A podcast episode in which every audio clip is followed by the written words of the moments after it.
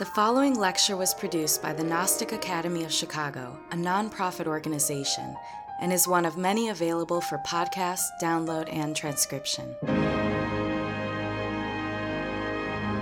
You can visit chicagognosis.org to find courses, articles, scriptures, commentaries, and other valuable resources that address a wide variety of spiritual subjects, interests, and needs.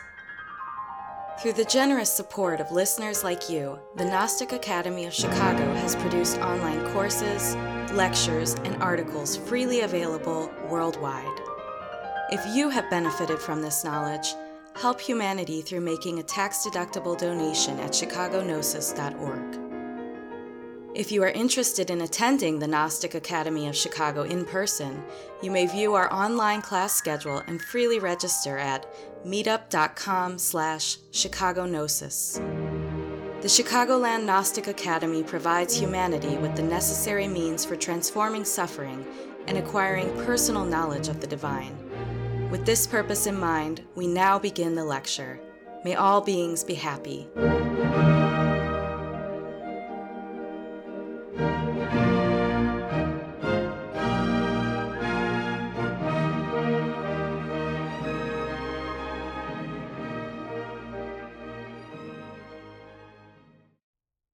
Throughout our experience teaching Gnosis,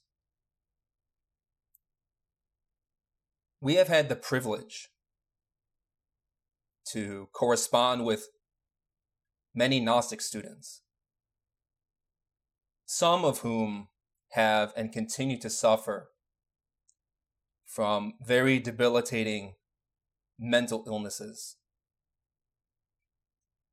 While it has been said to hear so many personal stories of mental deterioration, suffering, and decline. We have witnessed many miraculous and joyful victories, all due to the courage and efforts of students. Rather than giving in to disease, many aspirants have decided to face the burden of stigma, confronting their own crippling inner demons with nobility and heroism. This course has been inspired by such conversations, instructions, and testimonies. For those who may suffer from mental illness, or if you know someone with a diagnosis, we hope that you can apply these techniques for the comprehension and alleviation of suffering. Such exercises in our tradition can be very useful complementary with the advice of mental health professionals. Psychology is a very deep topic, a very deep science that has profound roots within diverse spiritual traditions and the ancient mystery schools of all continents, all cultures, and all religions. Basically, psyche in Greek signifies the consciousness or soul, which strives for union with divinity, the Logos. This is a Greek term denominating the sacred word, divinity, or beingness. Genuine psychology is very concerned with the relationship of the consciousness with divinity. It is not the mere study of intellectual or mental processes, but of the entire constitution of the human being. But sadly, due to materialistic skepticism, science is often rejected the transformative possibilities of religion and spirituality. There is much to learn from the psychological teachings of yoga, Buddhism, meditation, Kabbalah, Sufism, Rosicrucianism, and Gnosis. These can complement the work of modern psychological professionals. Understanding a person's spiritual orientation, their background, their identity is promising for treatments.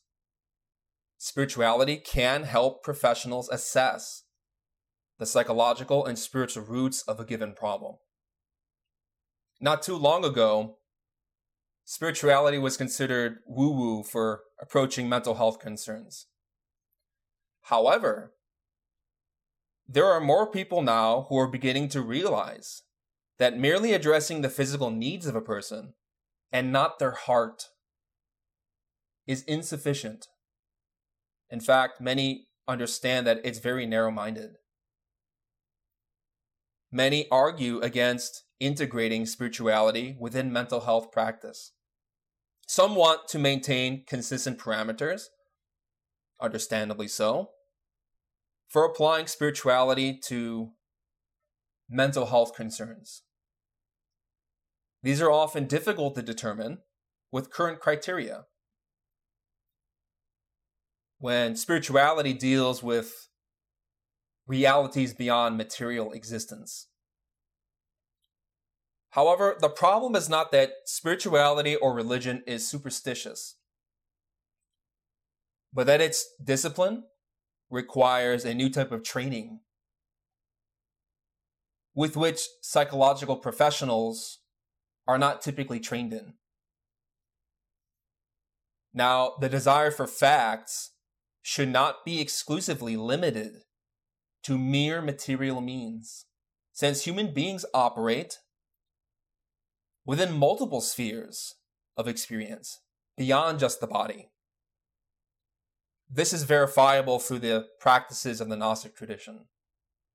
In this lecture, we will demonstrate how lasting psychological change arrives through practical spirituality, through consciously applying proven methods for mental, emotional, physical, and spiritual well being.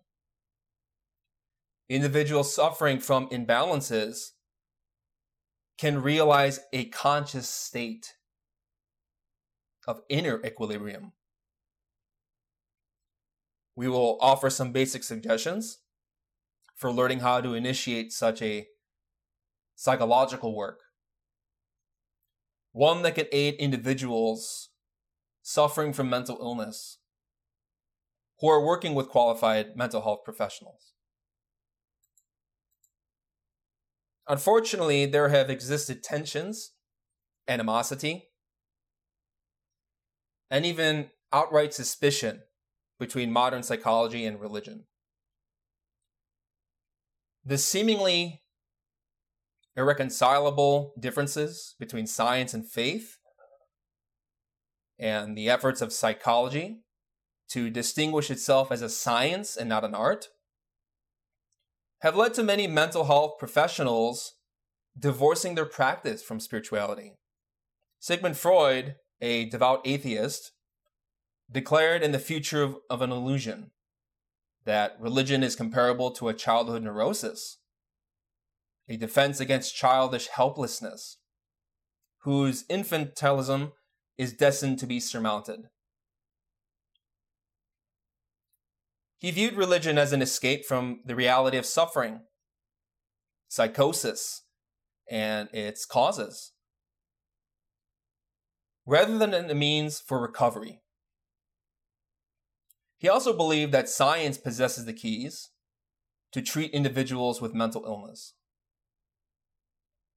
Now, there are many commonly held stereotypes regarding mental health and religion that religion is repressive, reductive, dogmatic, or even irrational. However, there exists a large body of research demonstrating the positive role of religion in recovery from serious psychological disorders. There are also abundant empirical studies that show how religious communities are often the first place people go when people are confronted with a serious illness. Why is this the case? Religions can offer optimistic worldviews. They can provide ethical behaviors that promote a balanced lifestyle. Many benefits of a religious life include the restriction or prohibition of smoking, drinking, substance use, suicidality, crime, and sexual promiscuity. Likewise, religion and spirituality can provide comfort for those suffering from mental illness, and that communal and emotional support can help all people, regardless of whether or not they are ill. However, despite the promising rise of medical research about spiritually integrated mental health treatments, there exist some problems. Oftentimes, people with mental illness adhering to a religious system have often mistaken what is known as psychopathology with spiritual or religious experience. By psychopathology, we mean both the scientific study of mental disorders, but also their expression within individuals. This can often take on a religious, spiritual, or mystical flavor. In the words of Dr. W. Patrick Sullivan in Spirituality, A Road to Mental Health or Mental Illness, he says, discerning the content of delusions and distinguishing them from true spiritual experiences is not an easy task. In the Gnostic teachings, we learn to awaken. We learn to strengthen and expand our conscious possibilities. In that process, we learn to discriminate between the falsity of our own subjective perceptions while verifying the nature of, of objective testimony. By questioning what we experience, we can arrive at a deeper understanding of reality and our relationship to it. This is why Samael Aun Weor wrote the following in The Perfect Matrimony. We disseminate spiritual intellectual culture, decency, refinement, logical analysis, conceptual synthesis, academic culture, higher mathematics, philosophy, science, art, religion, etc. Therefore, in no way whatsoever are we willing to continue to accept the gossip of hallucinating people, nor the madness of dreamers.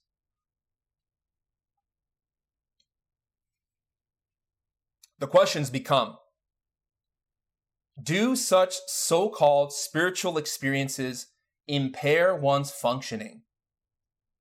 Or do these insights empower an individual's capacity to excel, to continuously improve in all aspects of life?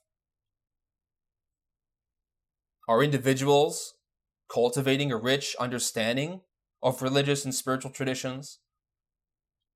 Are they effectively applying practical techniques for comprehending and removing the causes of suffering?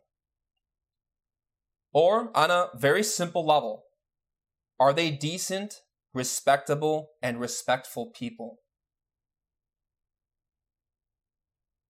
Individuals who have been diagnosed with a mental illness or who proclaim to be enlightened need to seriously examine their level of being and the quality of their states. Sense of their perceptions are causing their personal, occupational, and social life to deteriorate, then they must come to terms with the fact that they have a problem. However, we will say, just because an individual's psychosis resembles spiritual elements, such as paranoid delusions of religious perse- persecution or communicating with angels, this does not guarantee that all reported incidents of spiritual experiences are delusions. Individuals suffering from mental disorders must distinguish the reality of religion and a delusion. Even if we are relatively sound in our mental and emotional well being, average persons all have delusions about mundane things too. Even an atheist can have delusions about reality and not religion, whereby their psychosis matches their cultural, secular upbringing. Religion does not cause delusions. Delusions occur spontaneously, and they take on the form of one's idiosyncrasies, including one's religion or culture. So, as you can see from this, there are a lot of nuances to this issue that require a lot of analysis, a lot of comprehension, and especially a lot of meditation. Because while the mentally ill must be exceptionally critical with their delusions, with their perceptions, with their attitudes. This should not discount the possibility of true divine communion. Despite the prevalence of spiritual experience throughout religions and cultures, many skeptics conflate genuine mystical perceptions as symptoms of mental illness. However, to quote Dr. W. Patrick Sullivan, First and foremost, what is considered delusional thought and belief is heavily influenced by culture. This is very important. Culture has to be considered within mental illness diagnoses. For example, in some societies, ghosts are an accepted part of their belief systems. For others, it's talking with angels. Therefore, clinicians will often compare individuals to the rest of their cultural group when they want to determine a diagnosis. Each case must be examined in the context of a patient's cultural norms to understand what the norm is and is not. That is how you can better diagnose what is going on. It's a frame of reference, it's a starting point. For many of us, materialism dominates the Western psyche to the point that it rejects the mere possibility of any experiential verification of spiritual truths. However, while our modern culture goes to the extreme of materialistic skepticism, the Gnostic tradition suggests that we should also not go to the other end of the pendulum swinging between extremes by believing everything we perceive. This is especially the case for individuals who suffer from some type of mental illness. So, what is the solution? How can patients benefit from the modern mental health system? Without divorcing themselves from guiding principles, from ethics, from conscious spirituality. In Gnosis, we seek to find balance, the synthesis of oppositions, so that we can enrich our quality of life. Samael Aun Weor mentioned something very interesting in The Revolution of the Dialectic. He stated, Mental health is not possible if conscious faith does not exist. As evidenced by this quote, we have a very different psychological and spiritual orientation within the Gnostic teachings. Rather than merely adopt concepts to believe in, an ideology, a theory, a belief, we prefer to investigate the truths contained within religion. We seek to experience what divinity is In this, we leave beliefs aside. The main method is meditation, where we can learn to access the direct experience of the truths contained within all traditions. Direct experience of the truth, of reality, of divinity, is the best medicine. People who suffer from mental illness are afflicted by many negative emotions, disordered thoughts, agitation, disease, dissatisfaction, uncertainty. Genuine spiritual experiences provide optimal health. They ground one within a stable state. These experiences are qualified by their very distinct psychological and spiritual flavor. We call them states of compassion, altruism, spontaneous joy, freedom of mind, heart, body, patience, diligence, perseverance, resilience, the endurance of hardships with the utmost ethical character. There are many virtues cited throughout religious traditions. They all point towards a balanced state of mind. This is predicated upon faith. Having an awakened consciousness, a serene, intensified awareness, and directed attention that is unwavering, that is clear, that is spontaneous, that is joyful. That is our true nature. And those who suffer from any type of disorder are disconnected from that with varying levels of intensity. So, faith, the experience of these principles, is something we can verify for ourselves whether or not one has a mental illness. But in the context of mental health, this is especially important. It is a fulcrum for convalescence, for healing. We have to state that in reality, genuine spiritual experiences inspire order. They provide cohesion in life. They demonstrate a profound integrity, a motivated purpose within a chaotic physical and internal world. Delusions, on the other hand, produce pain. Very simple. They are the origin of confusion, despair, disenfranchisement, alienation, suffering, and especially the corrosion of one's relationships, whether personal or professional.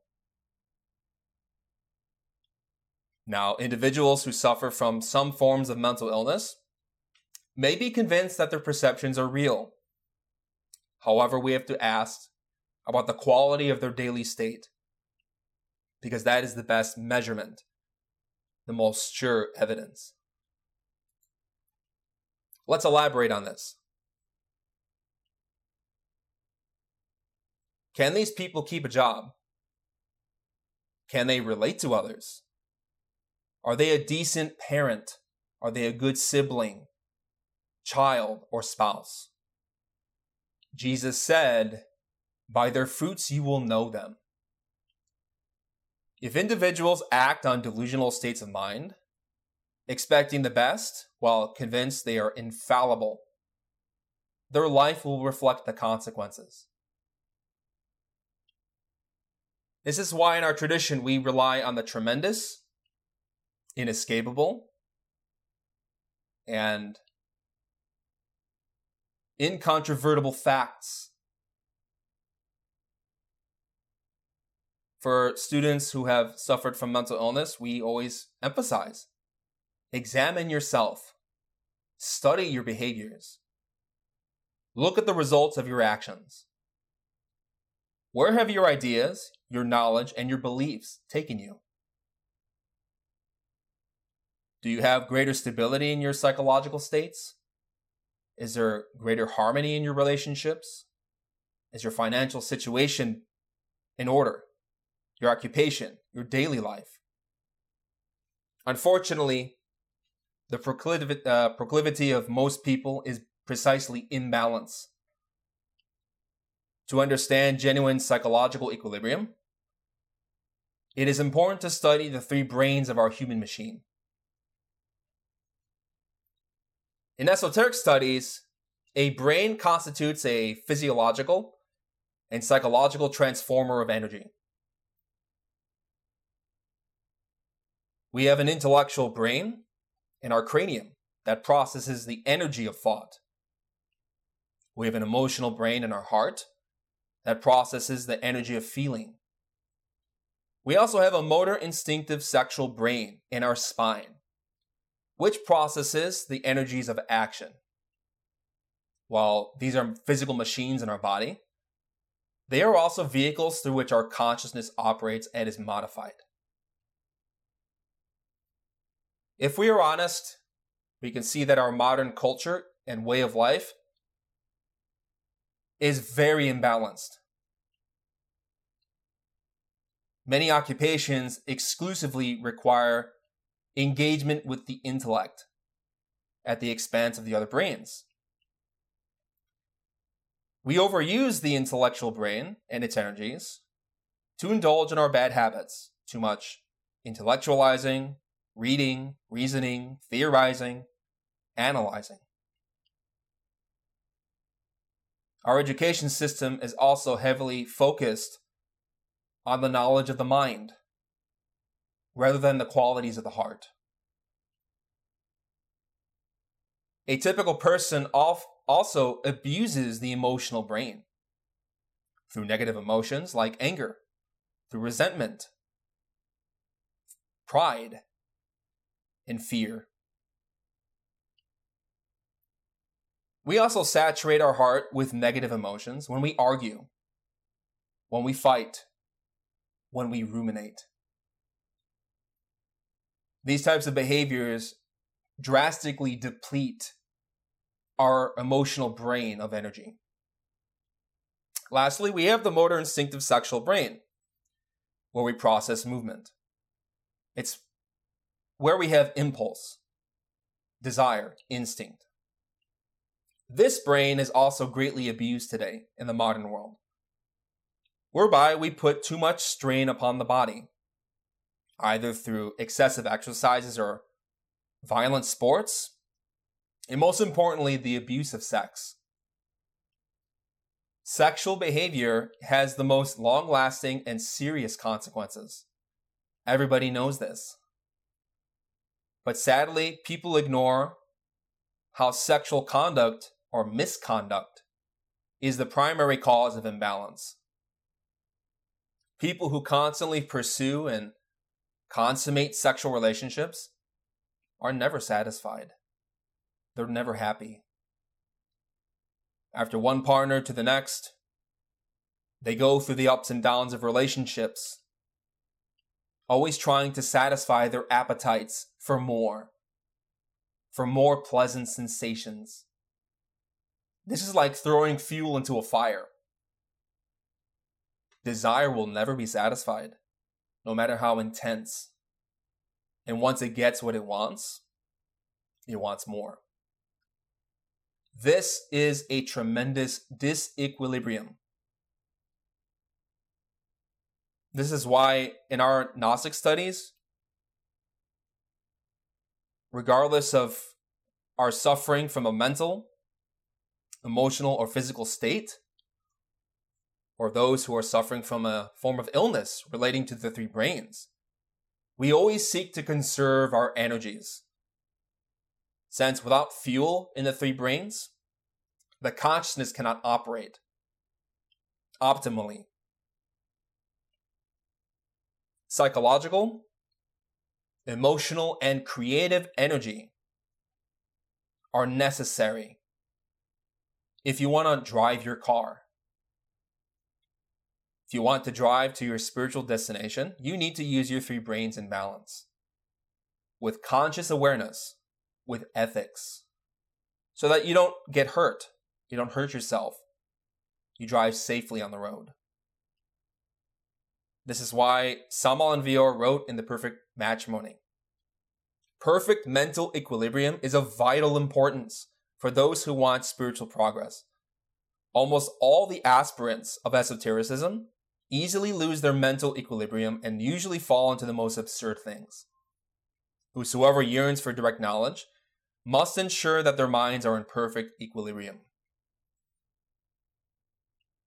The reason people get sick, whether mentally, emotionally, or physically, is due to the abuse of the three brains. What happens to an engine that runs out of fuel? It stops working properly. Or you give it the wrong fuel. You put rocket fuel into a car. We do this all the time with our diet, with our habits, with our addictions. When an engine runs out of fuel, it don't it doesn't operate. It's the same with our psychology and our body. If you want examples of this, people who exhaust their mental energy become delusional. They become paranoid, schizophrenic, insane. Those who waste their emotional energies become depressed. They become manic or bipolar. Likewise, with the motor instinctive sexual brain, by wasting our vitality, we become paraplegic, paralyzed, a host for sexually transmitted diseases. Therefore, to avoid getting sick, students must learn to conserve their energy, to do it wisely, so that the consciousness can awaken to its true state.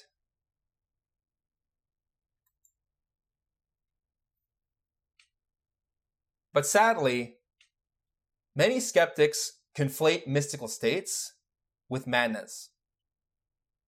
They equate it with delusions, hallucinations, and disequilibrium. Because in their materialistic worldview, it's impossible to experience divinity, to know reality, the truth. Such a possibility is just not afforded within their worldview.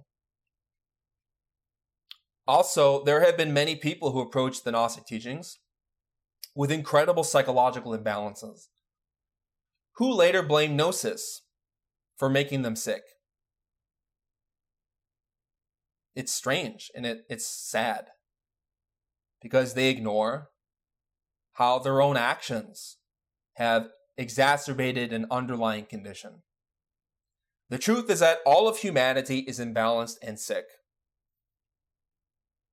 It is a disease to be afflicted with pride, to be motivated and driven by anger, to be enmeshed and saturated by laziness, to be addicted to lust, and many defects that our society venerates and worships. People need instruction regarding how to identify, how to comprehend, and how to remove psychological conditions. Actually, the people who are the most sick deserve the most attention.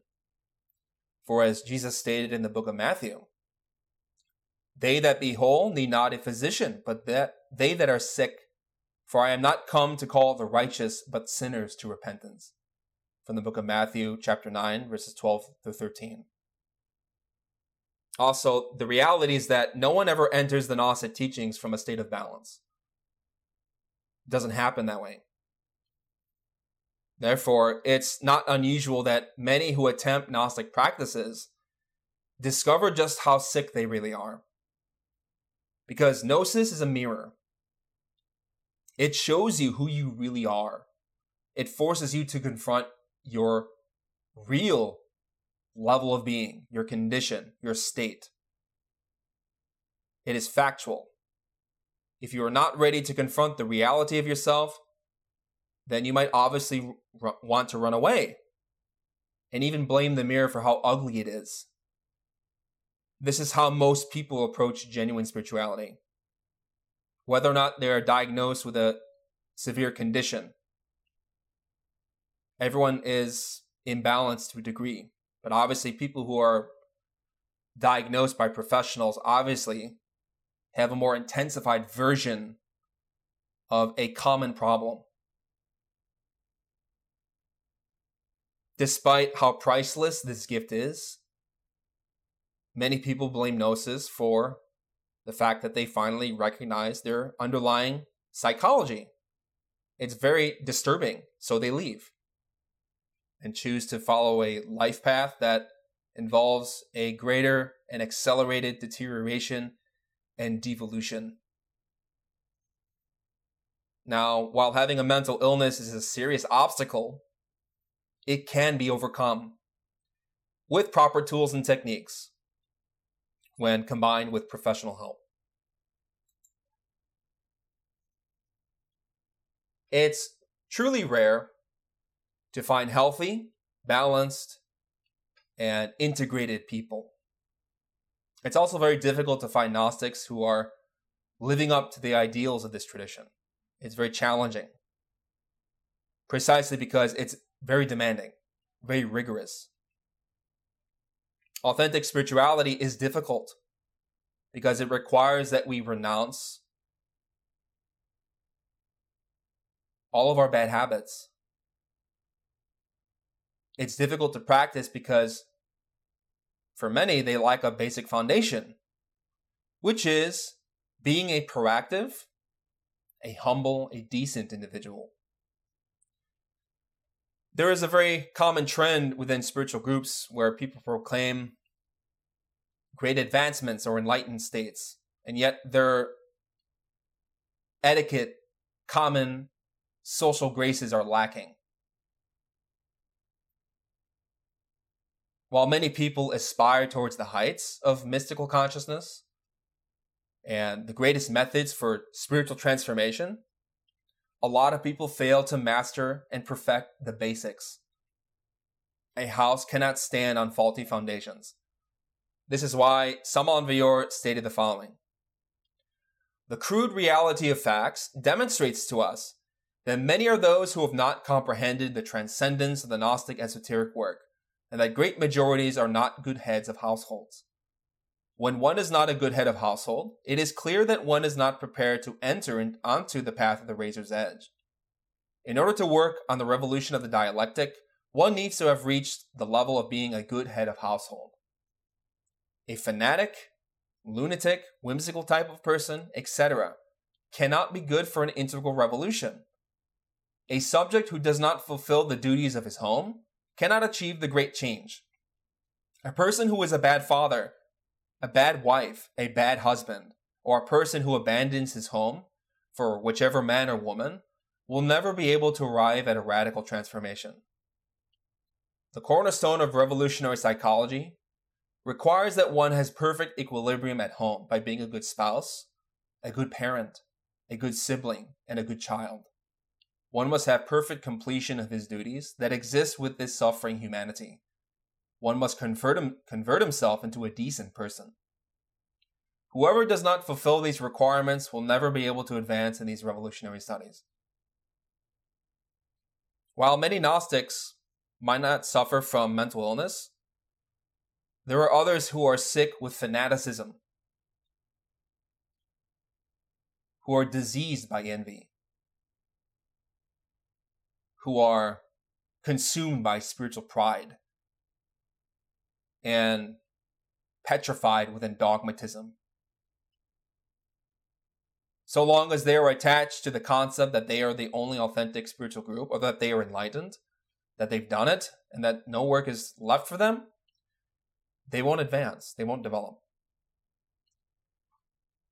Likewise, persons who are whimsical, gotta love this word here, who open their sail to any wind, who just allow themselves to be moved by any impulse, they likewise demonstrate their disequilibrium. They're not stable. Now, the thing is, we should be careful not to go to the other extreme, just repressing whatever psychological elements arrive or whatever one fears. This is why we meditate.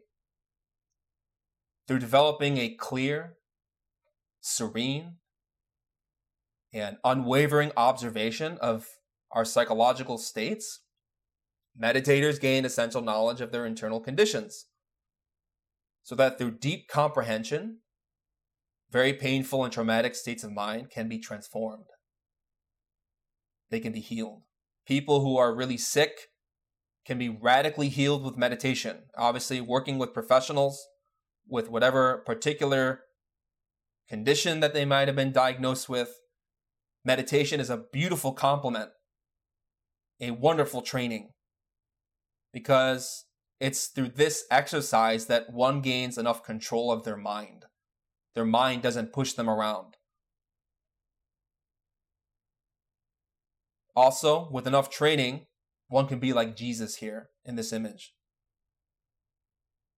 He's praying before his passion, his crucifixion, his martyrdom. And obviously, someone with that level of discipline could remain calm and serene even while being crucified.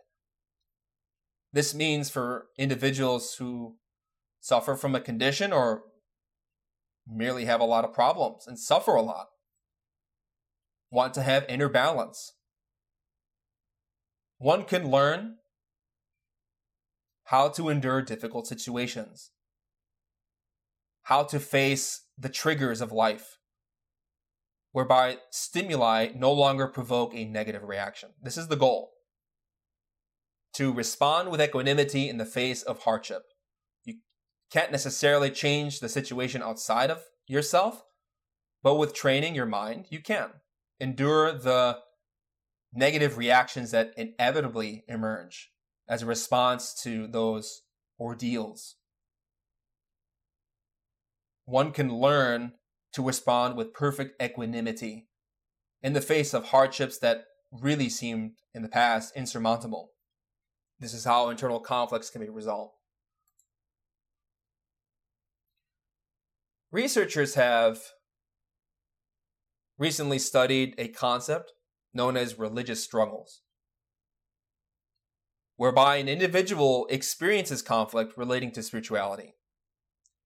These exist along three levels intrapsychic within oneself, interpersonal between others, or divine between oneself and a higher power. For some people suffering from mental illness, religion and spirituality can become a intrinsic source of radical change. It can become a means of developing more personal and fulfilling relationships with others. It can also help one to integrate socially within larger communities. This can help foster a really lasting and deep sense of self worth, but also an ethical orientation towards a higher purpose. However, for others, religious thinking can exacerbate psychosis, such in the case of severe depression, whereby a person can blame God for their suffering, their disappointments, their failures, their disillusionment. What these conflicts reveal about a person is a lack of connection with the innermost being our divinity, who is perfect serenity. The being, your true identity, is perfect happiness. It is a state of plenitude in which there is no deficiency or lack. It is joy. It is compassion. It is altruism. Divinity is not the source of conflict. A lot of people like to blame God for their problems, ignoring their own agency, and the fact that every action has a consequence. A real spiritual person takes responsibility for their mistakes and doesn't shy away from the facts. It's a very brutal, difficult thing to do to be honest with oneself, especially when other people show us our errors. However, by learning to face these adversities, these interrelations in life, by observing oneself, by becoming aware of our conditions of mind, one can access the genuine divine root of our consciousness, a true state of joy. The being, divinity, is not tyrannical. The being does not afflict anyone. What happens is that individuals with perhaps a mental illness, they distort and utilize metaphysical concepts, ideas, and thoughts to qualify subjective experiences. A sick mind skews reality. It doesn't perceive the facts. It sees things in a way that is personal to the individual and is seeing connections and relationships there and causes that are not really fully observed and understood. Now, regardless of having a condition or not, this is very difficult for people to do. However, it's possible through consciously applying effective methods. We talk a lot about in our studies about the practice of self observation. We'll build off of this idea throughout this course, but also if you go on to our website, especially beginning self transformation, you can learn about this technique in more detail. It's very extensive. I highly recommend you study and practice self observation for those who are not familiar. Now, Samael Aun Weor provided some insights about this dynamic that I'm talking about in his book Treatise of Revolutionary Psychology. And there are some connections and correlations between what modern mental health professionals are calling religious struggles in relation to different types of connections we can have with ourselves, with the body, and with humanity. I'd like to read this chapter for you at length. It's from Treatise of Revolutionary Psychology. The world of relationships has three very different aspects that we need to clarify in a precise manner. First, we are related with the planetary body, in other words, the physical body. Second, we live on this planet Earth, and by logical consequence, we are related with the exterior world and with our personal matters such as relatives, business, money, office matters, profession, politics, etc. Third, we have the relationship of a person with himself. For the majority of people, this kind of relationship does not have the least importance. Unfortunately, people are only interested in the first two kinds of relationships. They look at the third type with the most absolute indifference. Indeed, nourishment, health, money, and business constitute the principal worries of the intellectual animal, mistakenly called the human being. Now then, it is evident that the physical body, as well as worldly matters, are exterior to ourselves. The planetary body, physical body, is sometimes sick, sometimes healthy, and so on. We always believe that we have some knowledge of our physical body. Yet indeed, not even the best scientists of the world know much about the body of flesh and bone. There is no doubt about that the physical body, given its tremendous and complex organization, is certainly much beyond our comprehension. Regarding the second type of relationship, we are always victims of circumstances. It is lamentable that we have not yet learned how to consciously originate circumstances. Many are the people who are incapable of adapting themselves to anything or anyone or to have true success in life. When we think of ourselves in relation with the Gnostic esoteric work, it is then imperative to discover if we are at fault with any of these three types of relationships. A concrete case came, can come to pass that we become physically ill. And it's a consequence of being incorrectly related with our physical bodies. It can happen that we are incorrectly related with the exterior world. Thus, as a result, we have conflicts, economical and social problems, etc. It can come to pass that we are incorrectly related with ourselves. Accordingly, we suffer deeply due to the lack of inner enlightenment. Obviously, if the lamp of our room is not connected to the electrical installation, our room will be in darkness. Therefore, those who suffer from a lack of inner illumination must connect their mind with the superior centers of their being. Unquestionably, we need to establish correct relationships not only with our planetary body, physical body, and with the exterior world, but also with each of the parts of our own being.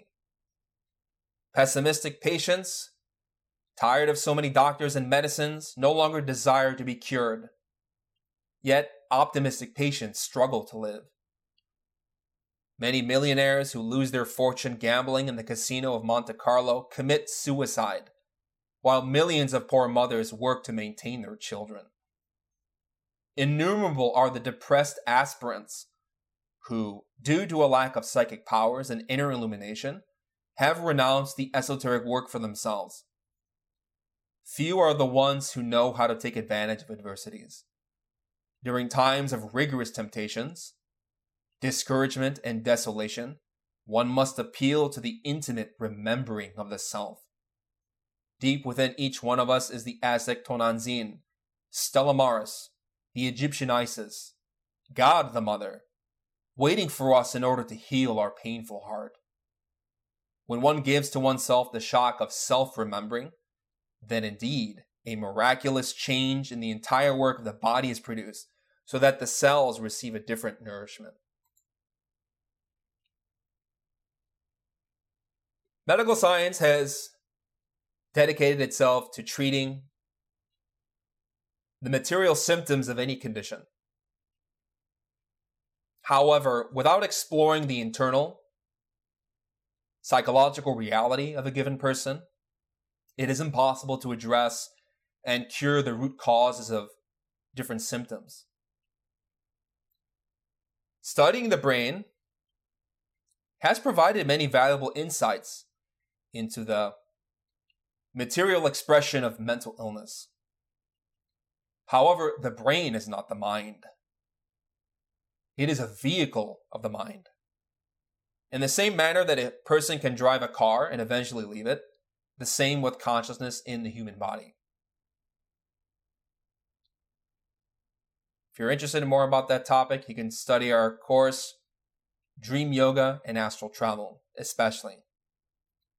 This is why we study Kabbalah, the tree of life. It's a map of consciousness in varying levels.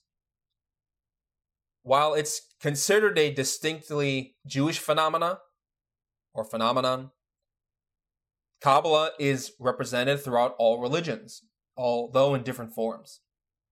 All traditions share the same principles that are specifically illustrated here.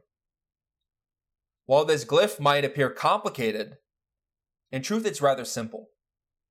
It represents everything you are, from the most divine, abstract, refined, subtle, and liberated spheres above, to the most selfish, conditioned, dense, and material below. It's not our intention to explain the various nuances of each sphere rep- represented here.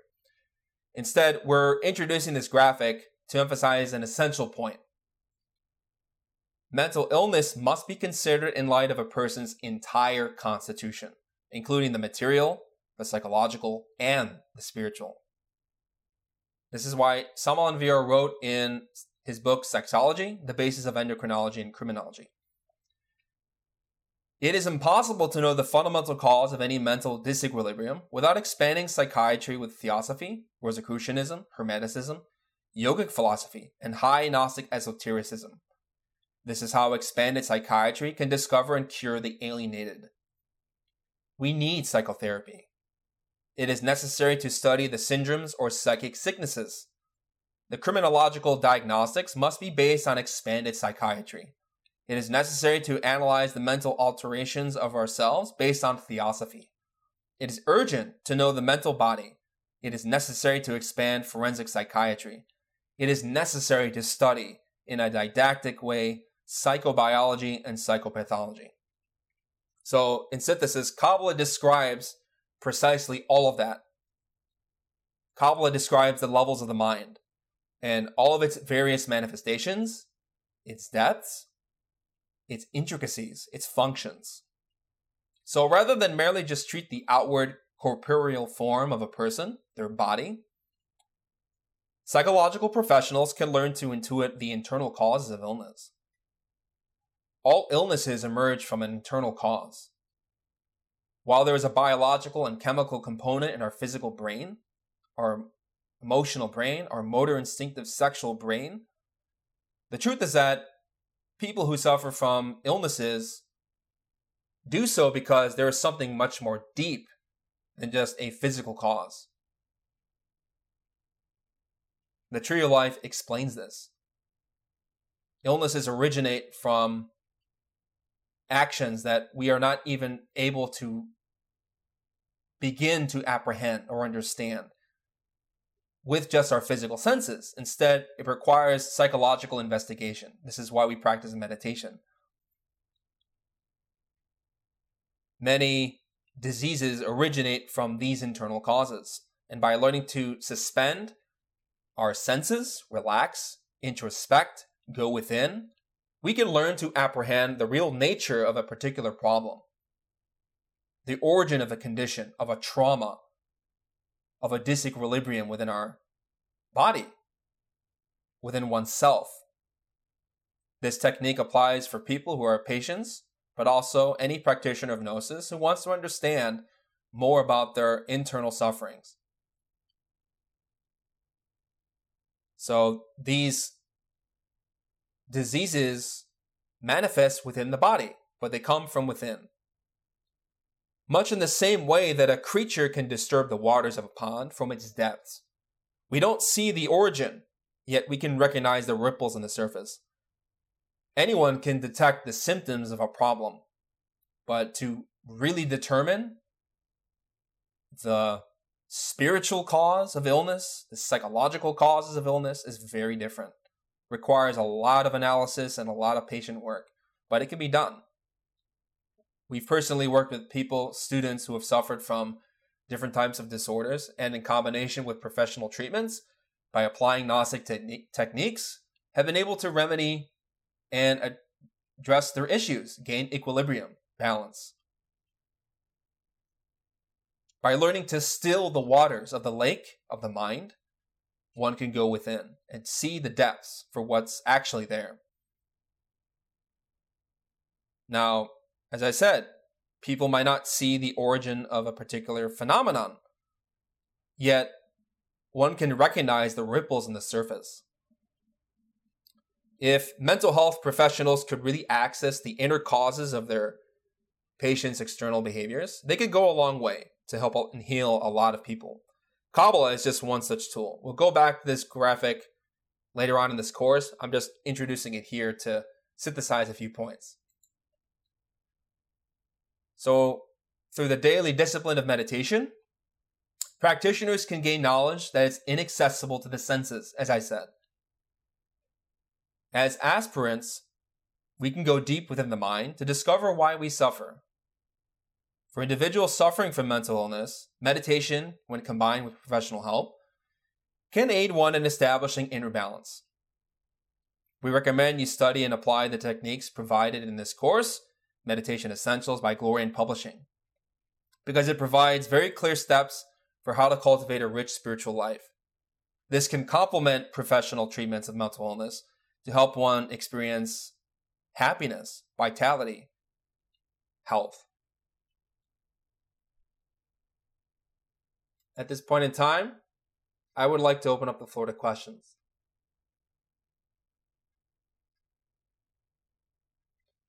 We have a good question here. How do we distinguish schizophrenia symptoms and mystical experience? Is it only evidence and proof or something else?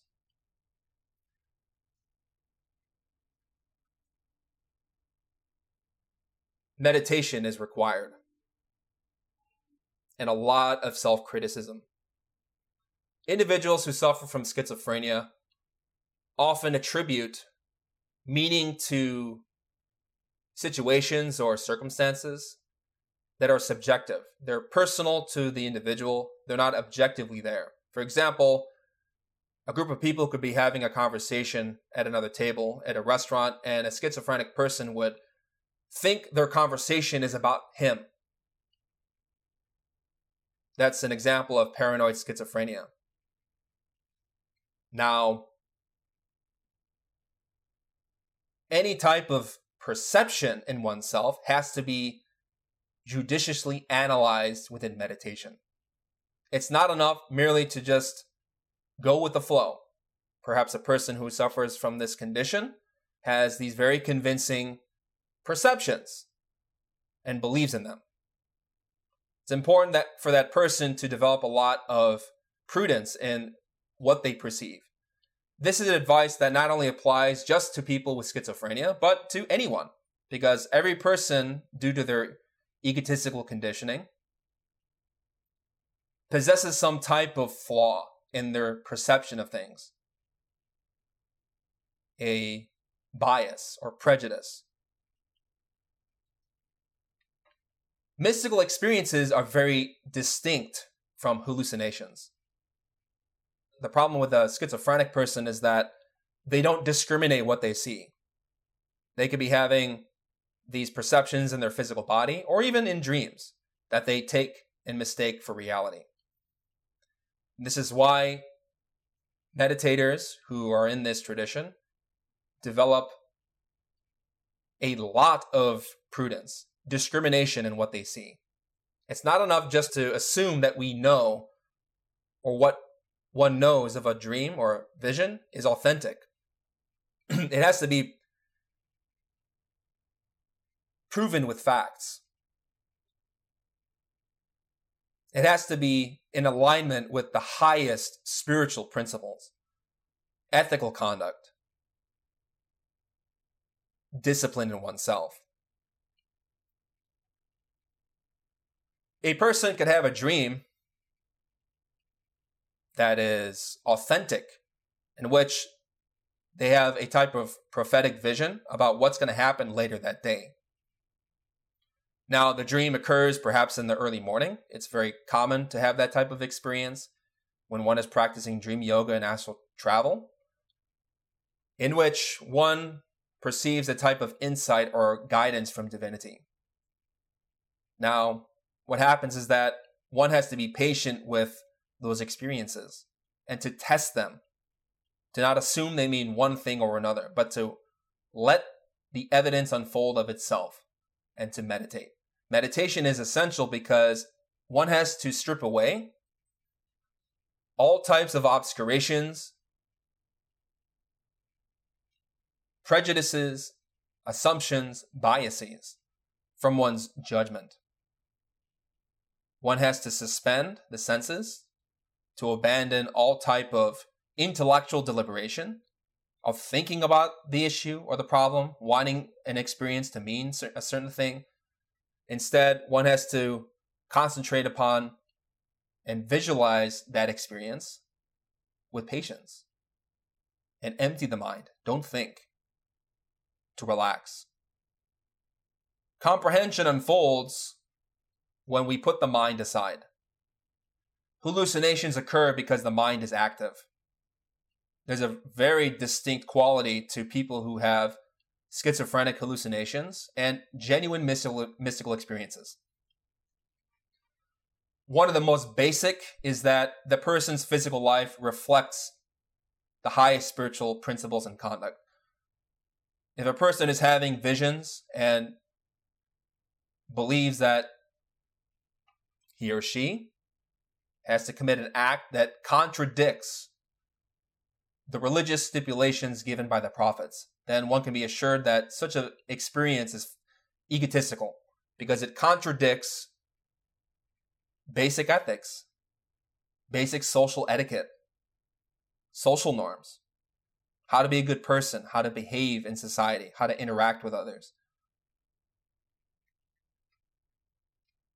Now, what's interesting is that with a mystical experience, those reinforce and validate not only physical events in the material world, but also they inspire one to greater order, compassion, cohesion, structure, discipline, integrity in one's thoughts, one's feelings, and one's actions. By their fruits you will know them. It's a very subtle thing. I can't discuss all the nuances to this type of problem. It's very complex and very difficult. We're going to give a lecture in the future that talks specifically about this topic. So I thank you for bringing it up now because that's going to preface into when we have the time and the opportunity to really go into all the different difficulties of this. So hopefully this is just a cursory explanation that can hold you off in the meantime. So in the future we will talk more about this. Any other questions? We have a question. Can you consider that many factors determine mental imbalances within the human family? Poor diet, incest, family karma, personal karma, as well as experiences which each person has in their life family socialization and adult experiences. Yes, there are a lot of conditions and factors that come into play. All of that you mentioned here really goes together in terms of addressing a psychological reality. Physical illnesses whether in the intellectual brain, the emotional brain, or the motor instinctive sexual brain, all have some type of psychological cause. There are some defects or egos responsible for creating that disequilibrium. Now, the reason why people get sick in their body is because they've wasted certain energies relating to their different physiological and psychological centers, the three brains this has to do with karma. People, for example, who suffer from schizophrenia obviously have abused their mind. They've wasted their mental energies, whether in this life or in previous lives. This is why, when one experiences the onset of schizophrenia, there is a crystallization within the physical brain because the karma is so severe, depending on the person, that it crystallizes and materializes within the physicality. So there's a biological and chemical component to their imbalance.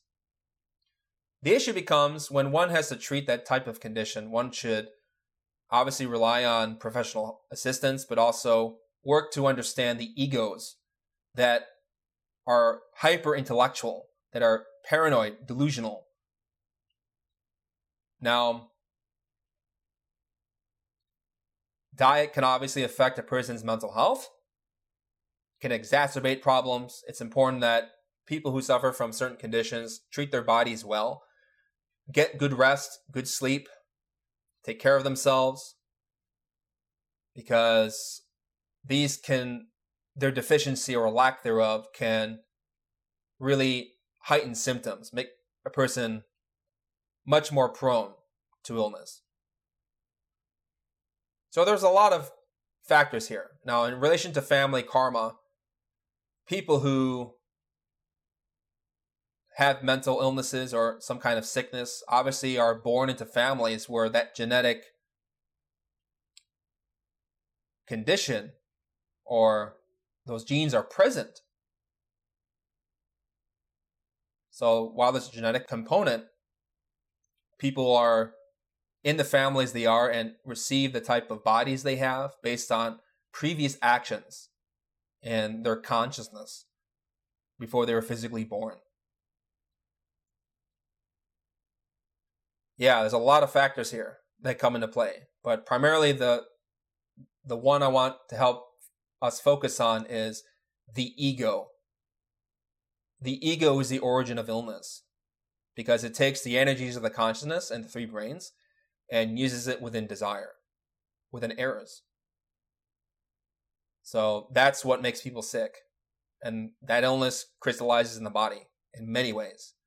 It relates to the karma of a family because one is attracted to situations and people and families as a result of their internal psychology. We call this the law of attraction. As I said, people are born into families that resonate with their level of being.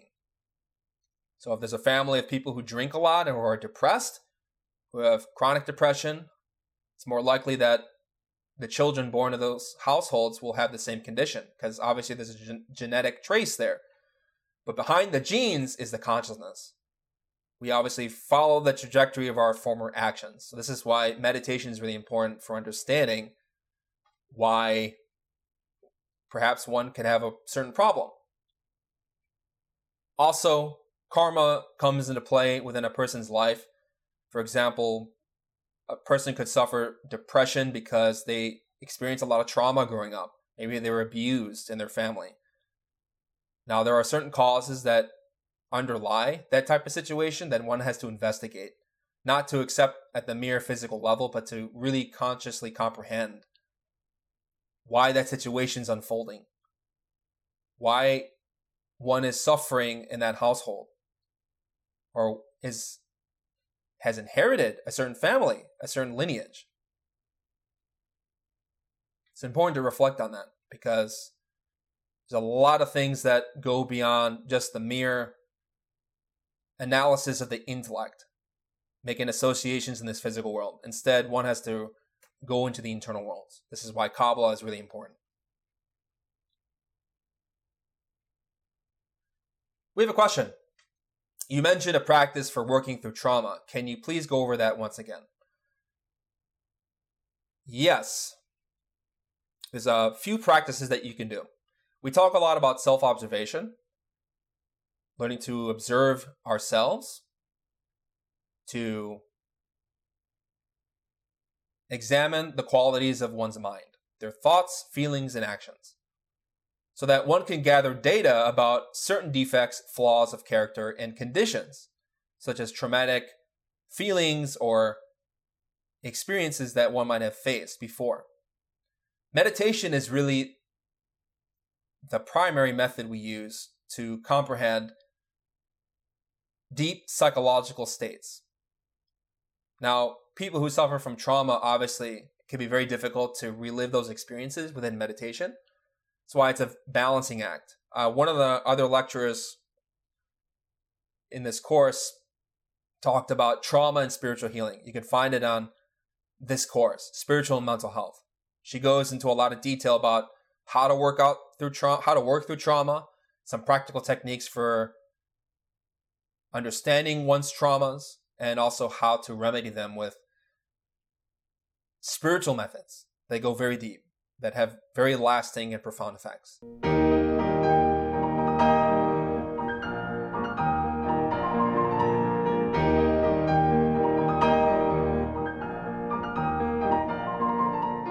To learn more about the knowledge covered in this lecture, we invite you to study the books available through Glorian Publishing or GnosticTeachings.org.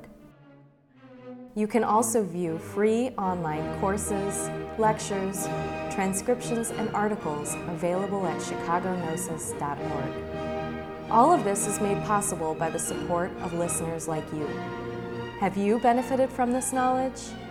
Help others by making a tax-deductible donation at chicagognosis.org. We thank you for listening. We hope that these lectures aid you in developing your complete and divine potential.